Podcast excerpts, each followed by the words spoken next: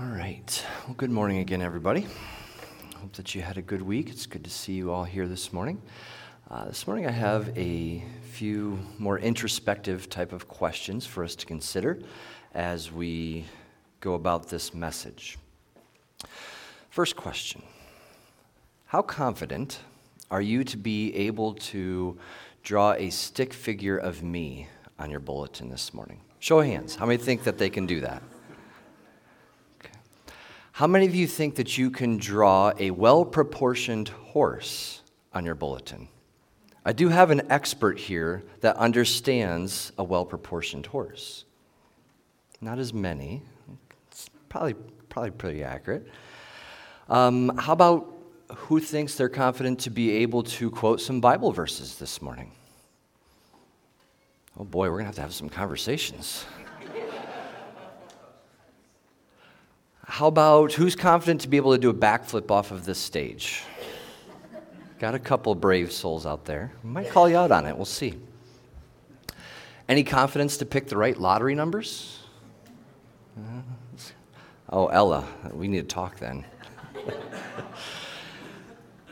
How much confidence do you have in your team having a winning season this upcoming year? Maybe winning the conference, something like that.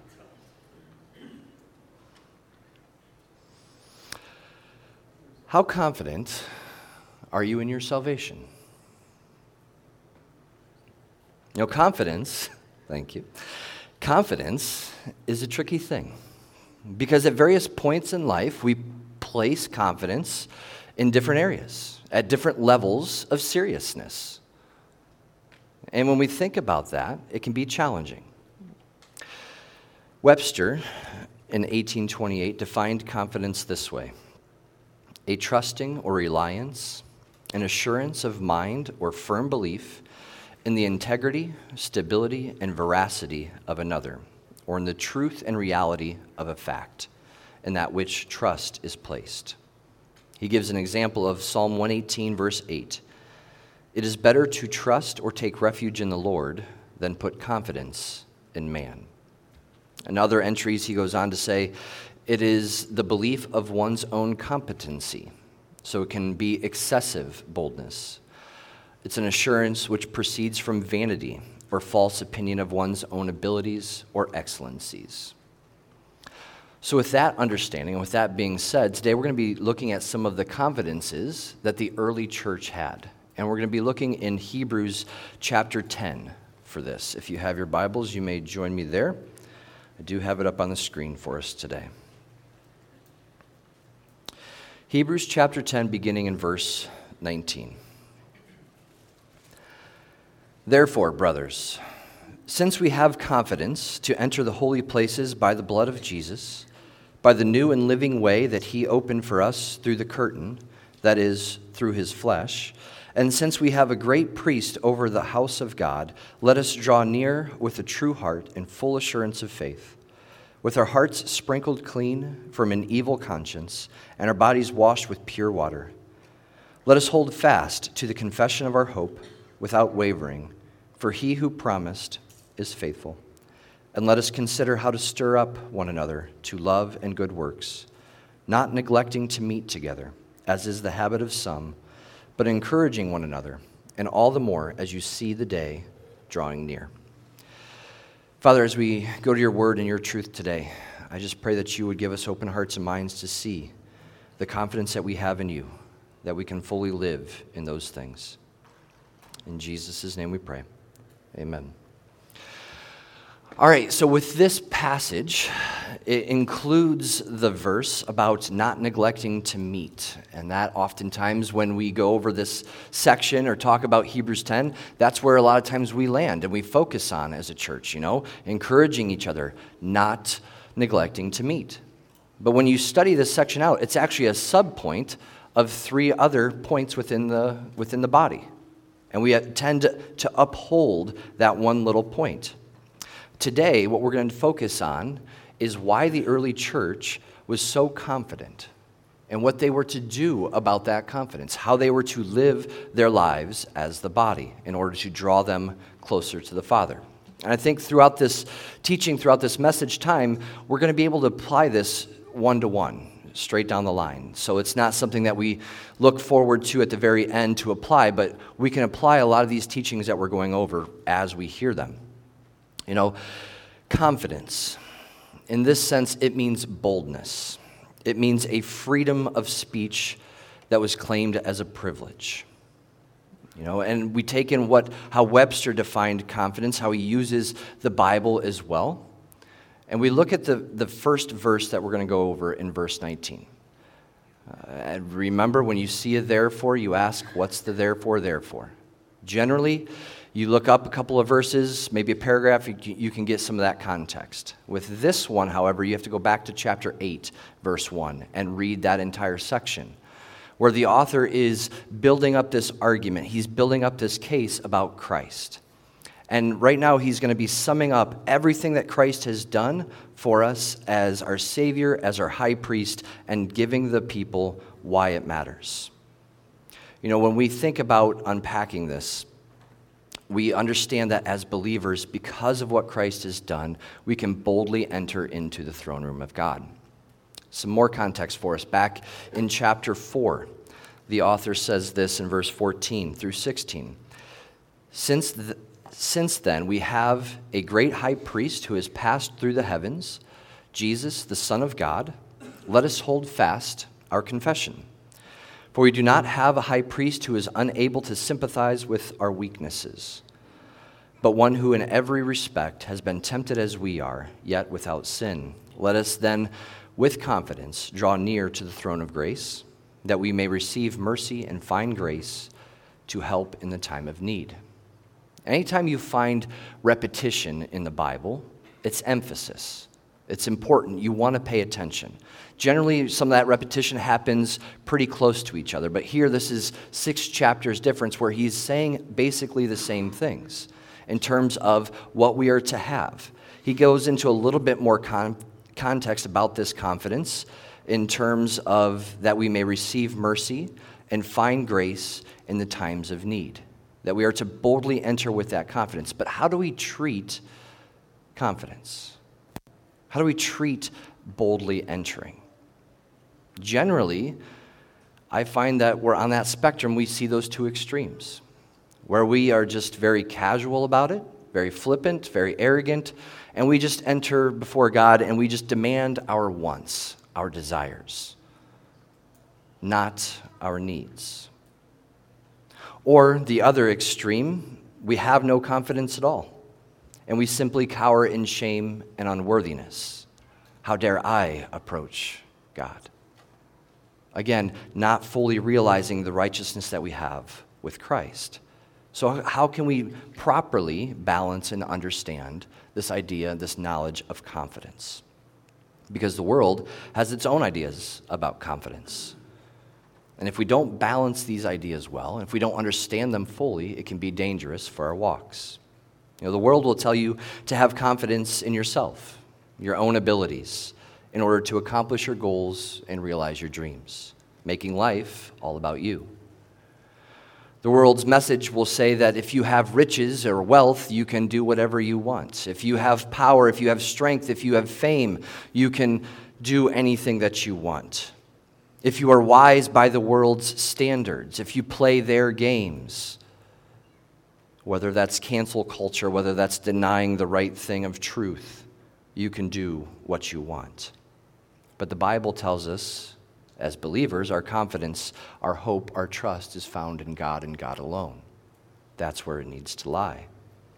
Jeremiah says this in chapter 9, verse 23 and 24 Let not the wise man boast in his wisdom, let not the mighty man boast in his might.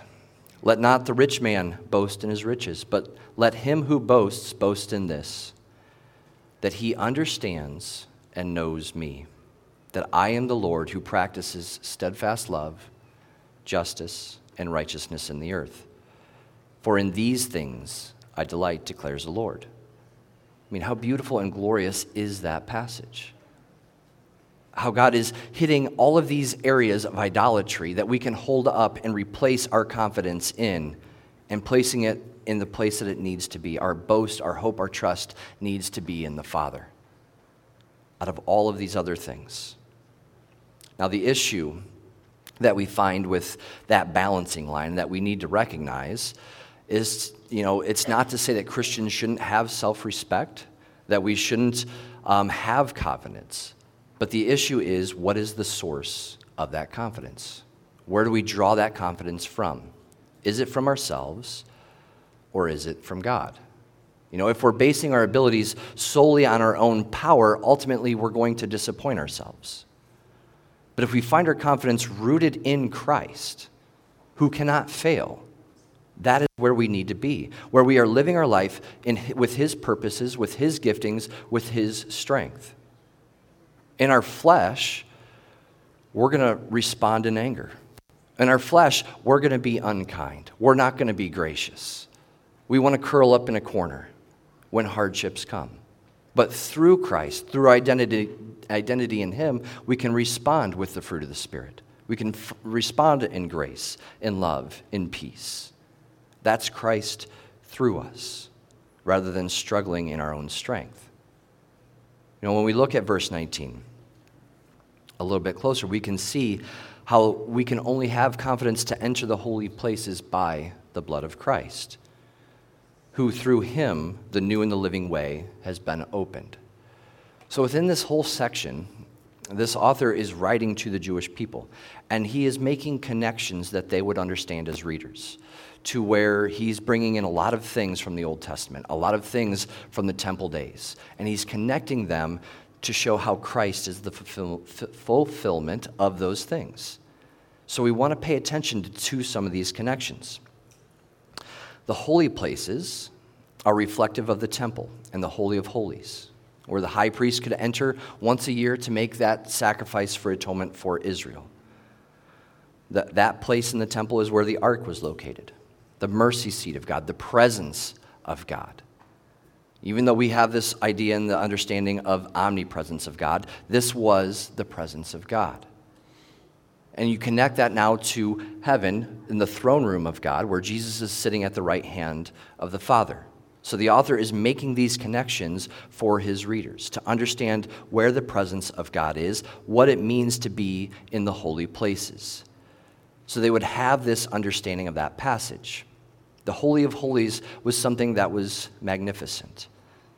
The high priest could only enter once a year, and he had to do it properly, otherwise, he would die on the spot. To avoid casual glances, you had this big veil, this big, big curtain that was blocking, so you couldn't casually look in to see the presence of God. The veil that was torn when Jesus died on the cross. Again, making that connection. That tearing of the veil signified the relationship between God and man being restored. Jesus is the bridge. He is the path, He is the only way to the Father. He is the only confidence that we have to be able to enter at all. When we think about what His blood does, we understand that we are covered by His blood. We are washed in His blood. It is through that covering that we have His righteousness instead of our own that God can only see His perfection, His righteousness, rather than our own shame, our own sin, our own guilt. We look at the cross and we see how His torn flesh represents that torn veil, His mutilated flesh. Imagery that should be ingrained in our minds when we think about our salvation.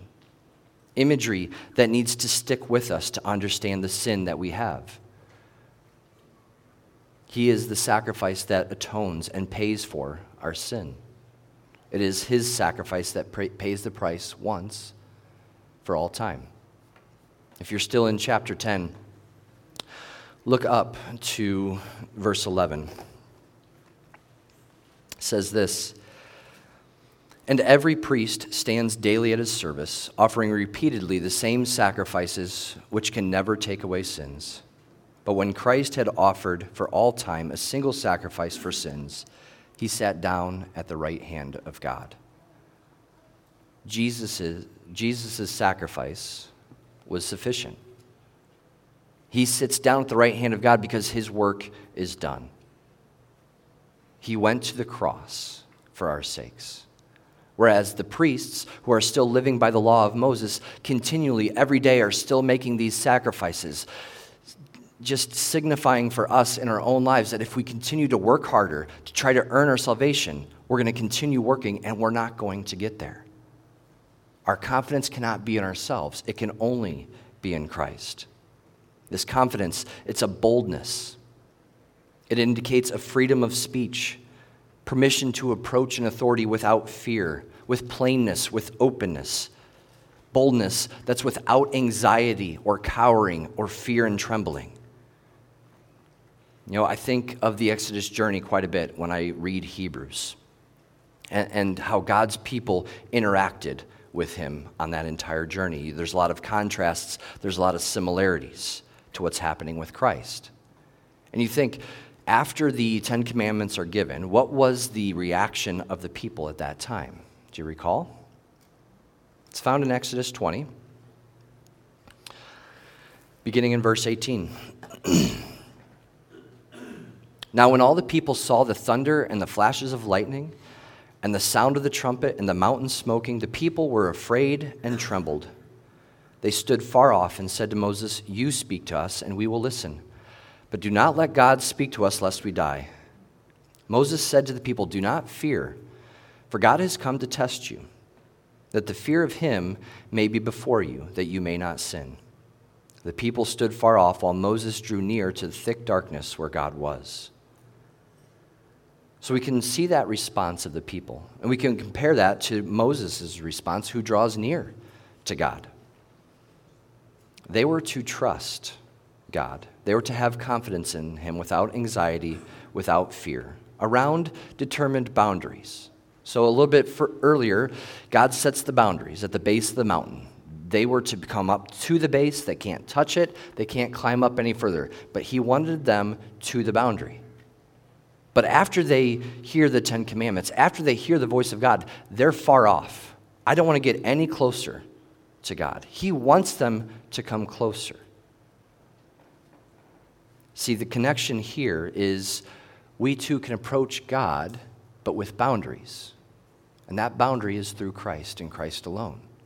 That is the only way that we can have confidence to boldly enter into the throne room. Now, there's another passage in Hebrews, Hebrews chapter 12, that deals with this kind of fear, and they reference this scene here in Exodus. In chapter 12, verses 18 and 19, it says, For you have not come to what may be touched a blazing fire and darkness, and a gloom and a tempest, and the sound of a trumpet and a voice whose words made the hearers beg that no further message be spoken to them. Know, when the law of Moses is given on the mountain, the reaction of the people is terror it's trembling. It's that type of fear. It wasn't a reverent fear to understand who God is and to draw close to Him. You know, and you think about that, perhaps rightly so.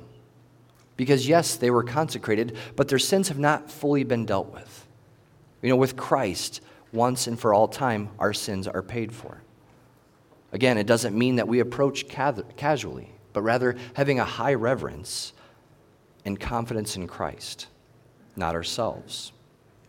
So, because of all of this, with the therefore and the teaching that he had given in the previous few passages, and the confidence that they have to approach God, there are three things that the author implores the Hebrews to be about in their lives. In the light of all that has been accomplished for them by Christ, he says, Let us draw near to God. Let us hold fast to our confession and let us stir each other up in love and good works. Now, with each of these three things, he goes into a little bit greater detail um, to help them understand what this needs to be about. But these are the responses that should happen as they're contemplating what Christ has done for them. These are the responses that were true for the early church. This, these are the same type of responses that need to be true for us today and will be true until Christ comes back. As believers, we want to draw closer to God. We want to hold fast the confession of our faith, and we want to stir each other up in love and good works. First one We are to draw near to God with a true heart.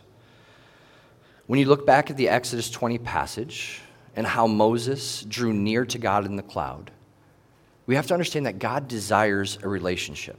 He wants to have a relationship with you, He wants you to draw near to Him. And the heart here, it stands for the inner man, okay, the soul, the inner part of who you are.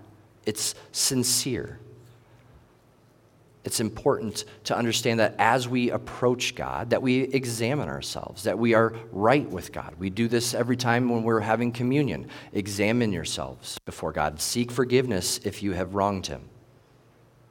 We need to do it with a heart that's true, with no shame, understanding the forgiveness that we've received. Matthew 5, the Beatitudes. It is the pure in heart who will do what? see God. Make that connection with a true heart to draw near to God. In view of what Christ has done for us, we should approach God in deep sincerity. On top of that, let it be a heart that's full in the assurance of faith. The full assurance of faith stresses that it is only by trust in Christ who has done this for us as our high priest who has done this work, who has given us this sacrifice that we can even draw near at all.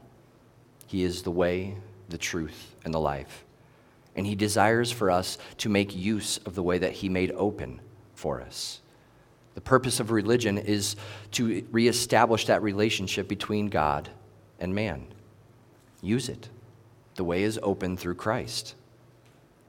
Now, it also says here that our hearts are sprinkled clean, an obvious reference to baptism, but still making a connection to the priests with this reference because the priests and the, the animals that were sacrificed were washed with a pure water. Uh, we have different, re- different references how the priests would be sprinkled with the blood of the, the sacrifices through different rituals. Couple places for you. In Exodus 29 21, it says, Then you shall take part of the blood, take part of the blood that is on the altar and of the anointing oil, and sprinkle it on Aaron and his garments, and on his sons and his sons' garments with him. He and his garments shall be holy, and his sons and his sons' garments with him. And then in Numbers 8, says, Take the Levites from among the people of Israel and cleanse them. Thus you shall do to, to them to cleanse them. Sprinkle the water of purification upon them, and let them go with a razor all over their body, and wash their clothes and cleanse them. So, again, connecting the priesthood to the actions of Christ to be able to put our confidence in Him and what He has done so that we may draw near. The second point let us hold fast to the confession of our hope without wavering.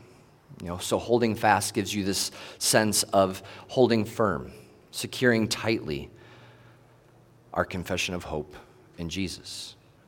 This we have to do without wavering, so without losing balance or having that sense. If we're losing balance, it means that we're having a faulty foundation. You know, we must not bend or yield to the pressures of this idolatrous world. And there's going to be pressures to cave from society on all sides. The enemy will use any type of pressure that he can to get us to try and renounce the truth. But Jesus is faithful. Remember that. He is faithful. I can be wrong. I can be in error. I can have misinterpretations. But He does not. He is truth. He made the promise, He made the covenant in His blood, and He is faithful to see it through. You know, you think about the covenant that He made, the hope that we have being rooted in that covenant. It takes me back to the covenant that's made with Abraham and God. I always love that imagery. You know, God says, get all these animals together, split them in half, make an aisle. And generally, when you made a covenant in this day and age, both parties would walk through that aisle with the intentions of, if I break this covenant, may I be like these dead carcasses. I've often taught I'd love to do weddings like that. I think it would add a little bit more value to the covenant that you're making. Now, you think about that graphic imagery. It burns in your mind for that reason, for you to remember the covenant. you think about the covenant that Jesus made. You think of his torn flesh, his mutilated body. I think of the movie The Passion, that cat of nine tails just ripping across his back. The image of the cross should be burned into our minds of the covenant that Jesus made in his blood. Because that is the basis for the hope of our salvation. The third point let us consider how to stir up one another to love and good works. Consider how to. It means to observe well, to where you are understanding one another well. You're observing other people's likes, other people's dis- dislikes. You're understanding how this relationship needs to be had, where the emphasis isn't one sided, but people understand because they are believers that they are to love one another and they are to do that well. It isn't a, a command from leaders, you need to love them like you're forcing somebody to be friends. But it takes time. You know, um, they say traditionally, um, psych- psychologically, I guess, I don't know, it takes about five years to develop good friendships. To where it's a type of friendship that's not an acquaintance, but it's I know that this person would drop everything to come and help me at this time. It takes that long just to build strong friendships. Patience. But you know, you think about the community that's there, the koinonia that we talked about last week, this bond. Is there a genuine stirring to love and good works? The word translated as stir it has a meaning like irritation or exasperation. You think of Ephesians 6 4. Fathers, do not exasperate your children. So, you know, normally this meaning is more negative, which makes it even more striking that he is using this as a plea to provoke one another to love. A love that is not self seeking, a love whose example is Christ on the cross to stir them up to do love and good works. Now, how can we stir each other up? By having regular church attendance. It is there that we receive these types of reminders and the opportunities to connect. As the author says, some are neglecting to meet, to come to those meetings, to forsake coming together during that time of worship. You know, if we neglect to meet, then chances are we're going to waver a little bit more easily in the hope that we have. We're going to be drawing near, we're not going to be drawing nearer to the Father. We're going to be further away from the Father.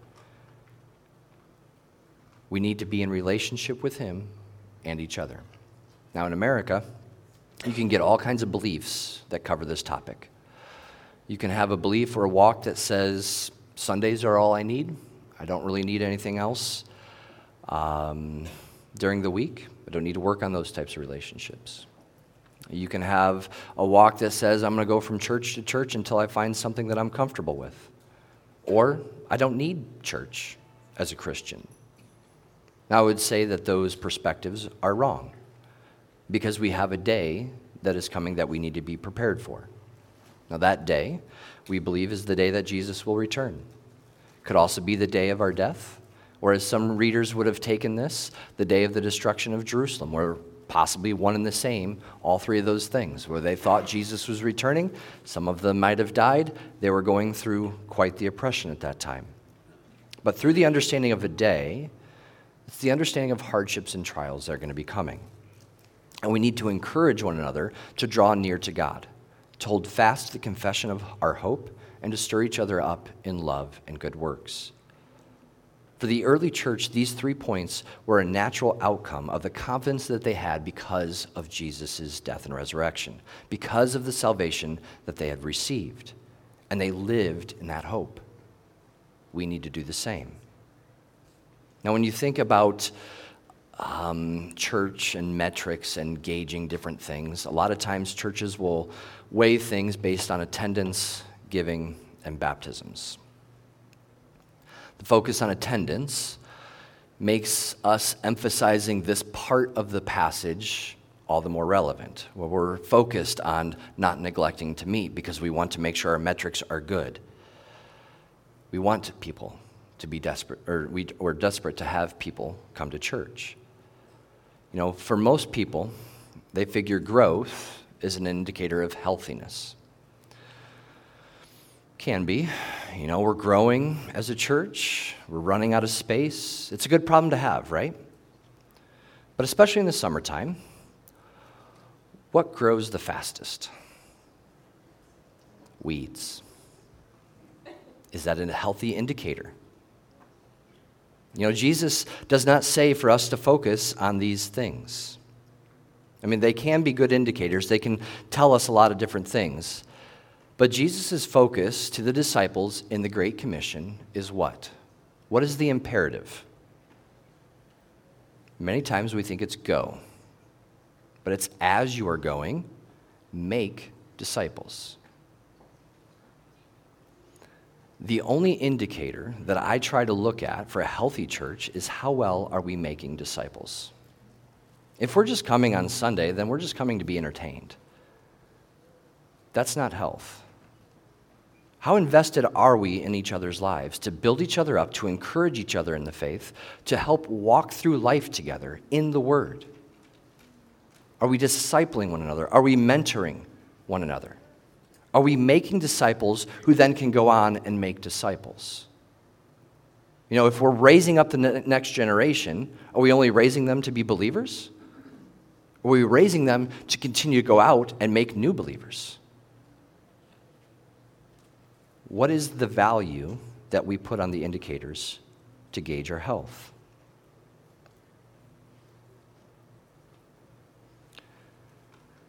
If we are making disciples, then people will grow properly and they will be drawing near to God.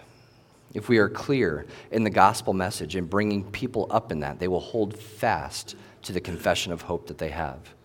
And if we are one in Christ, we will stir each other up in love and good works. You know, we live in an age of podcasts and digital worship. It could be a great way to reach people that will never step foot in a church. It can be great to Help us when we're on vacations and we're not able to come to church. I get all of that. But that's not what's meant by church in this passage. The reason why this verse about neglecting meeting is said so often is because if we neglect to meet, then it's like we're removing ourselves from the source, from the vine. And it's a danger, it's a warning. Because again, especially in America, people will say, I don't need church. I've been to 30 different churches and they're all hypocrites. I've got my Bible. That's all I need. For that type of attitude, I can only say humbly, as a pastor who has a master's degree, who has a lot of training, I need the church. I need the church to keep me on the straight and narrow because if it's just me and my Bible, I can get off on some crazy rabbit trails. I can have interpretations that don't really speak the truth. So I need a body of believers around me to rein me in when I get a little too crazy. I need those people, that core group, that can do that. And I know, especially in summers, we travel a bunch. But I also know that there's many of us once a month, once every six weeks. That's what we attend. I want to encourage you make church a priority. And I don't mean coming on Sundays to a gathering, it's good.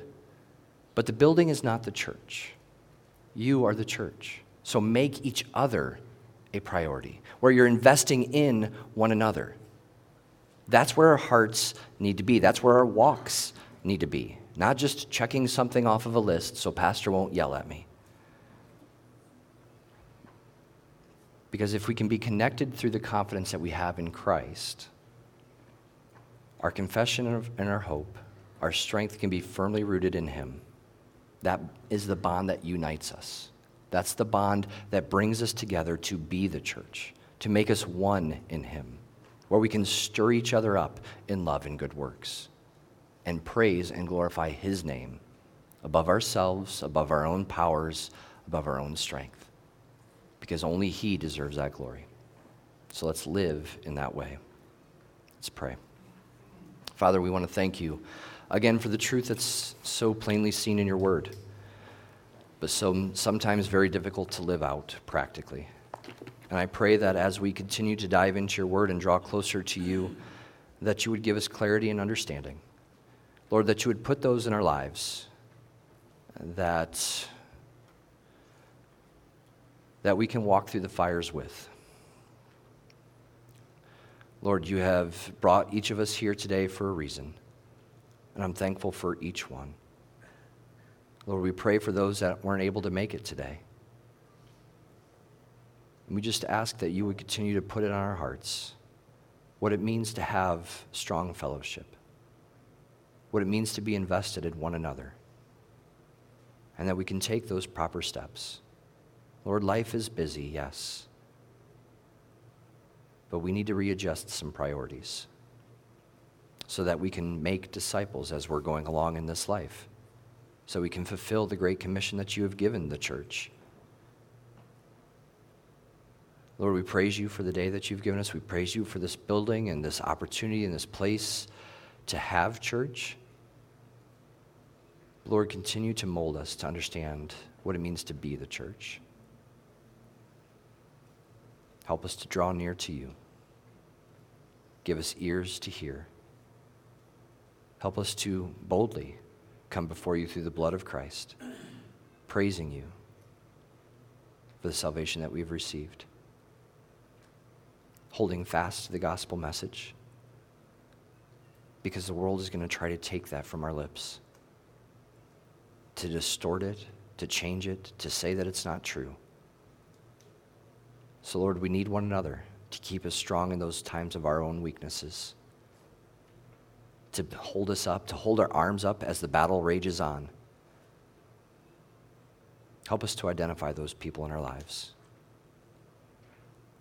And Lord, if we don't have them, Lord, we pray that you would bring them in.